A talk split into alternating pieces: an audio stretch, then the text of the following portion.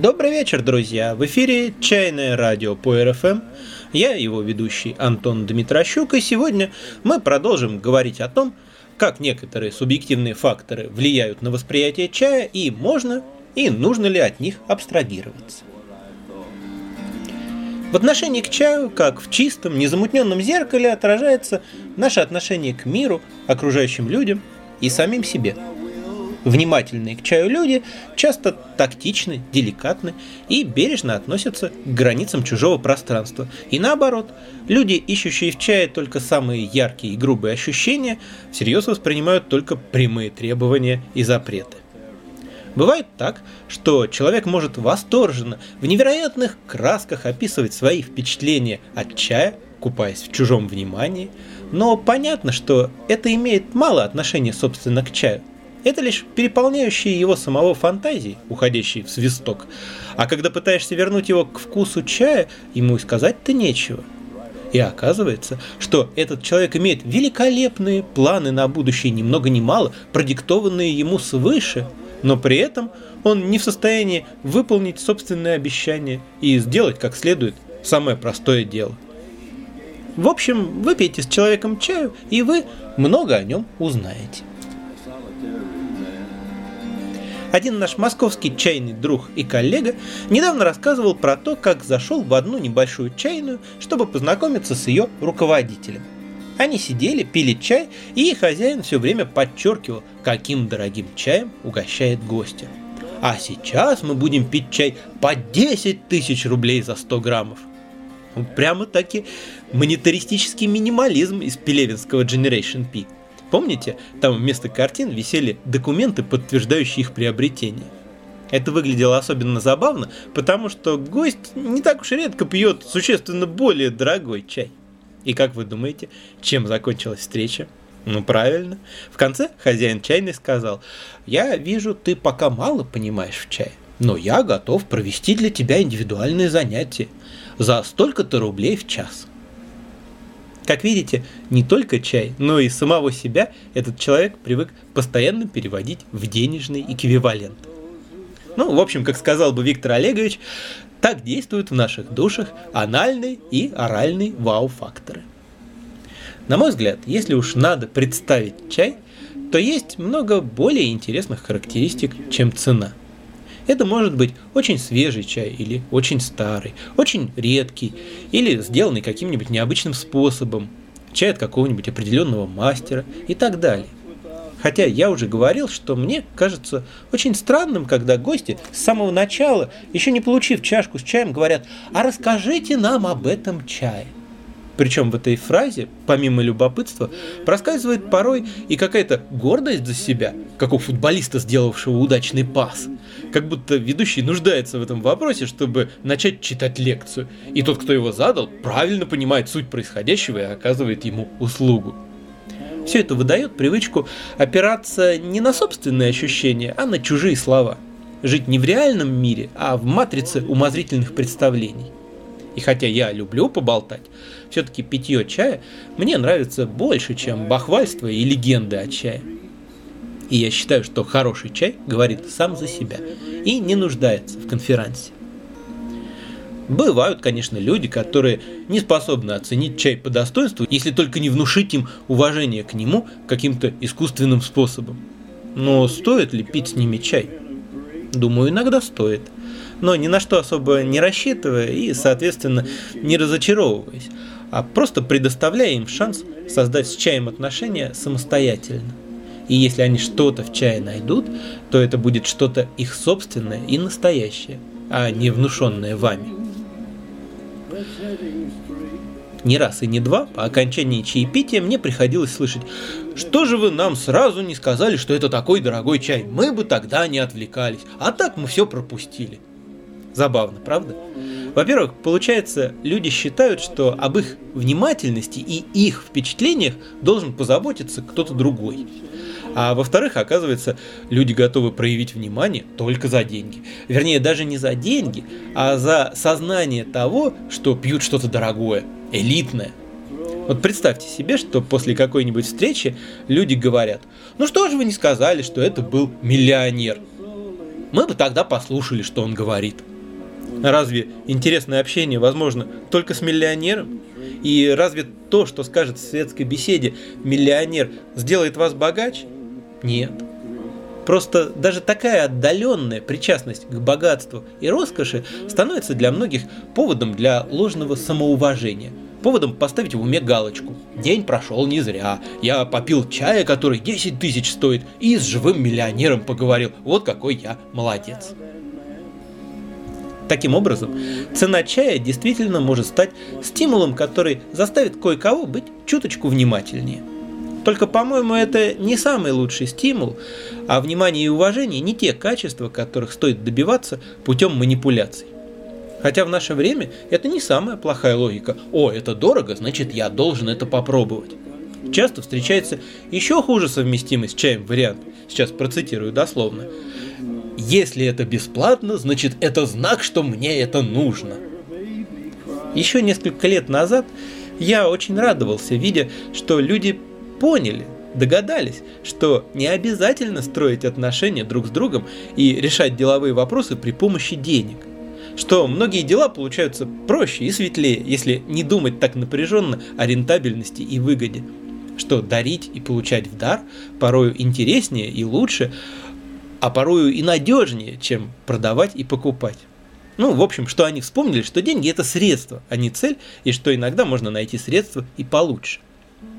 Однако оказалось, что цепочки добра работают не всегда. Многие люди, получив что-то хорошее просто так, думают, здорово, давай я кому-нибудь сделаю что-нибудь хорошее. Но немало и таких, кто, получив что-то хорошее просто так, думает, здорово, как бы найти еще что-нибудь хорошее на халяву. И их трудно в этом винить. Такие рефлексы не от хорошей жизни берутся, а от нищеты. И не столько материальной, сколько внутренней, психологической. От нехватки достоинства и уважения к себе. Потому что уважающий себя человек на халяву не падок.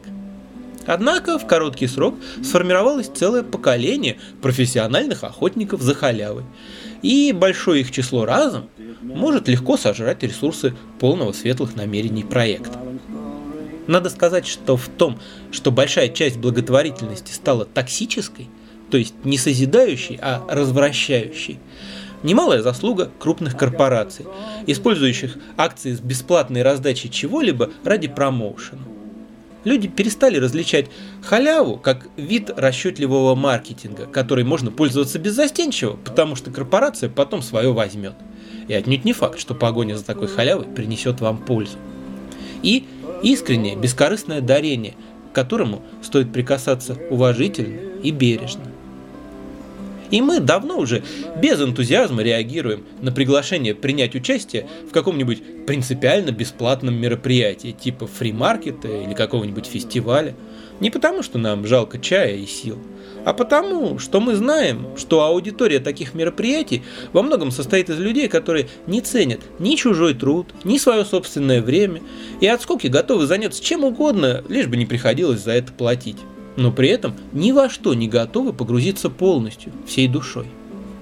И это вечный вопрос, как оставаться открытыми и щедрыми, что в чайном деле предмет первой необходимости, но не создавать вокруг себя ядовитое поле халявы, неуважения и безразличия. В этом плане хорошо действует небольшая символическая плата за чайные мероприятия, не соответствующая реальным затратам чая, других ресурсов, времени и сил, но отпугивающая тех, кто может воспользоваться приглашением на открытое чаепитие, чтобы посидеть в тепле и уюте и поболтать с приятелями о чем-то своем. На бесплатные мероприятия такие люди периодически приходят. И обычно в этом нет ничего хорошего ни для чая, ни для самих этих людей. Ну, у нас, правда, они не задерживаются. Тем, кому интересен не сам чай, а что-то другое, на наших чаепитиях, как правило, скучно. В последнее время все более модным становится явление с нерусским названием donation, когда гость сам определяет, сколько он может и хочет заплатить за мероприятие. И в этой идее много хороших моментов. Во-первых, это еще одна точка приложения внимания, еще один пункт самостоятельного решения – когда человек не машинально достает из кошелька стандартные 100 рублей, а задумывается, как он сам оценивает то, что с ним сейчас было. Это хорошо. А во-вторых, иногда донейшн из платы превращается в дарение. Когда человек принимает труд организаторов мероприятия с искренней благодарностью, как дар, и свои деньги тоже бескорыстно дарит. Внешне это ничем не отличается от оплаты. Но внутри при этом происходит маленькое чудо, и такие чудеса очень украшают и освещают жизнь.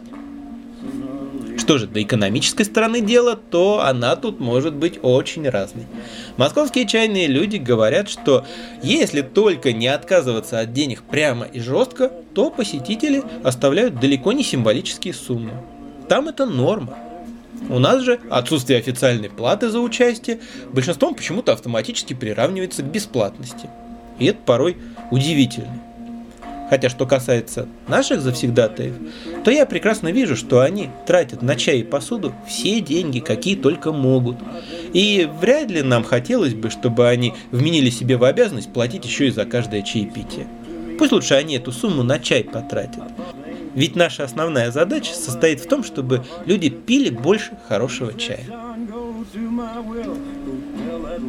Еще один интересный с точки зрения формирования правильного отношения к чаю вариант – это питье по граммам, когда гости оплачивают точно рассчитанную стоимость выпитого чая.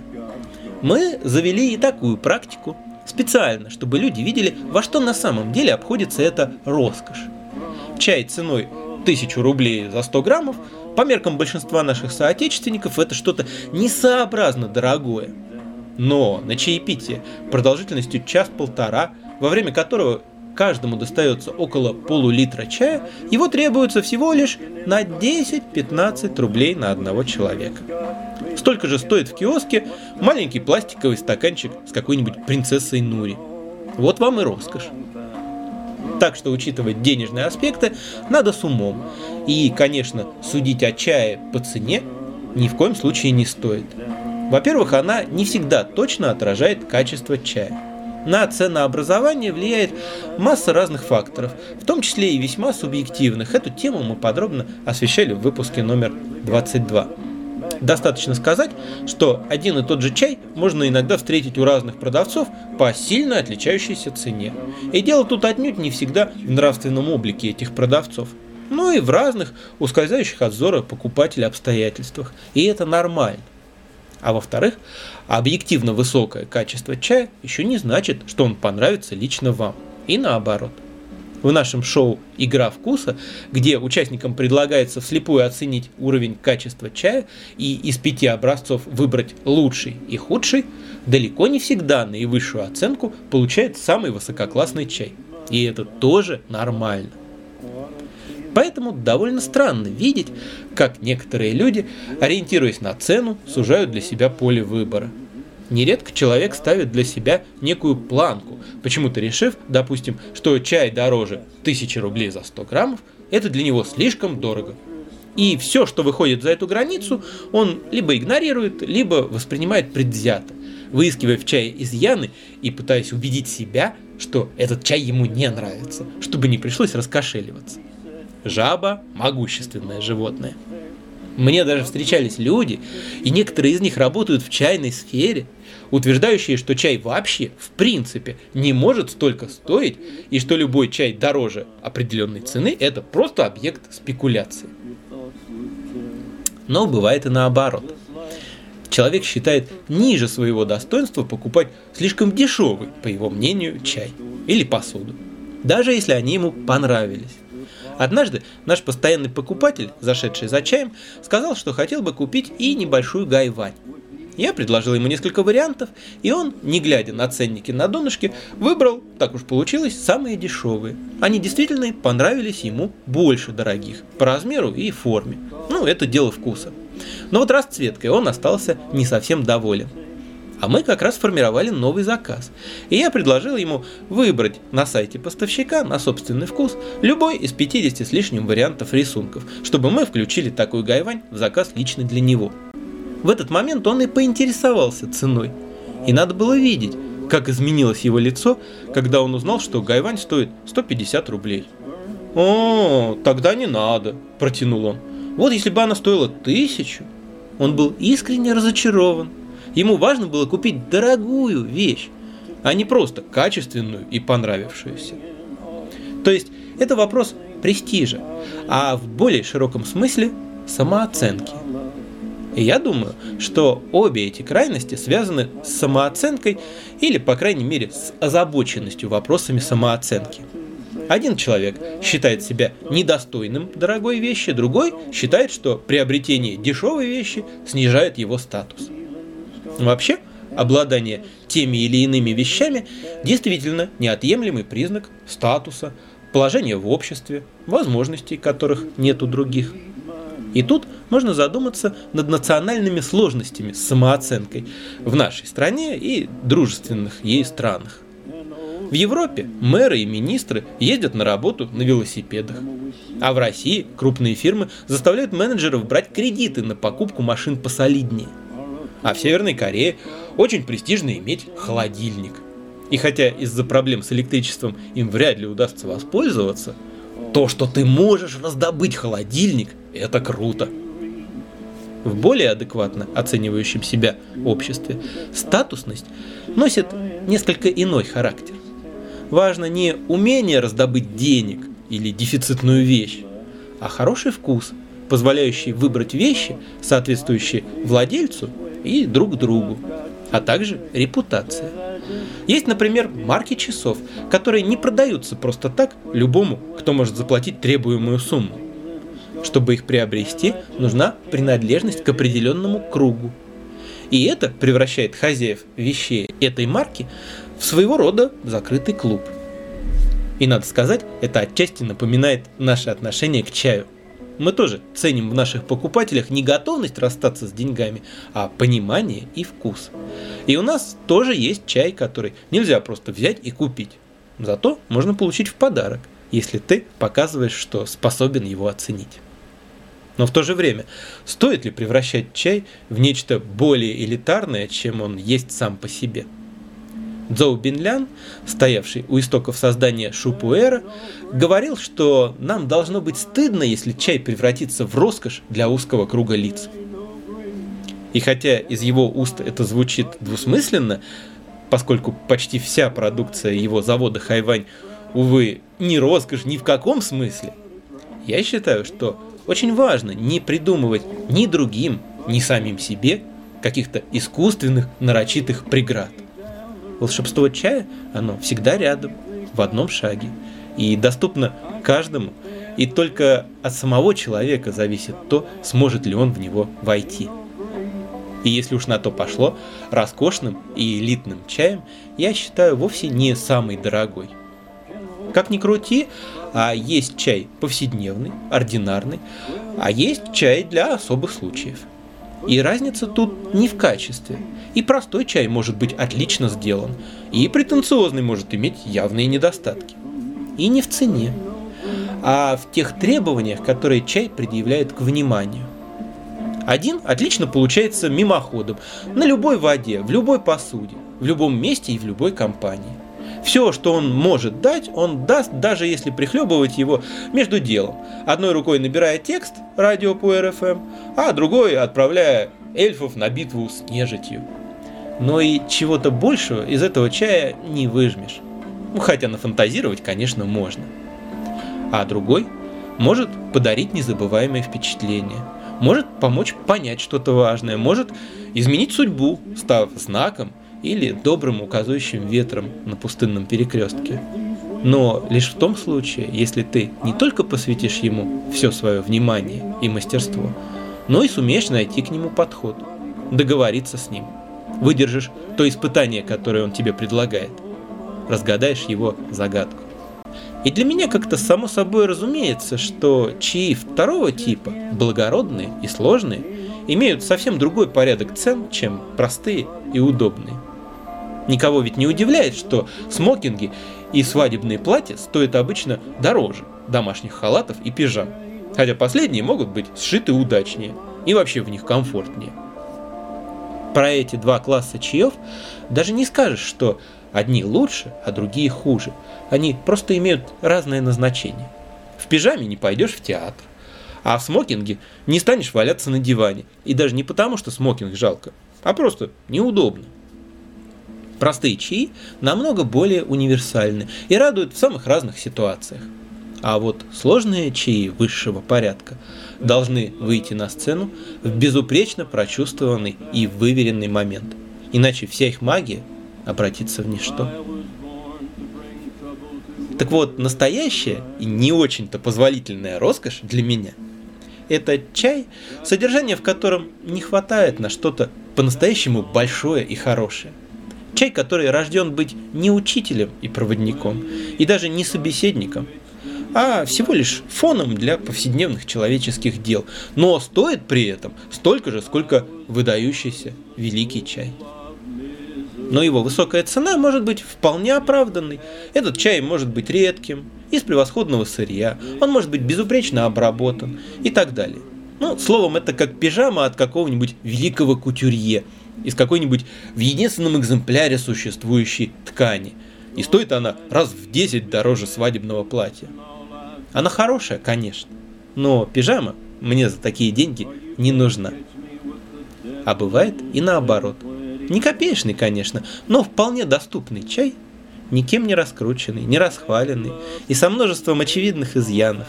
Но ты пьешь его и понимаешь, что это чудо, это сокровище, это нечто особенное. Что-то такое, что возвращает тебе забытое детство. Или дает тебе увидеть мир с такой стороны, о которой ты и не подозревал. Адекватная для его качества цена невысока, но продавать этот чай за такие деньги как-то глупо, а дороже нечестно. А вот подарить тому, кто понимает, очень правильно. Вот такой чай бесценный и есть настоящее богатство. На этом все на сегодня о чае. В студии самой домашней чайной совой панда весь вечер звучат старые песни Джонни Кэша. Очень простая музыка, с виду, а по сути настоящее сокровище. И в конце эфира вы услышите мою самую любимую песню. Она очень простая, проще некуда, но нужно очень много было пережить, чтобы написать и исполнить ее вот так. Джонни Кэш. She used to love me a lot. Но перед этим, как всегда, замечательная сказка на ночь от Надежды Полосовой. До новых встреч, друзья! Всего вам чайного.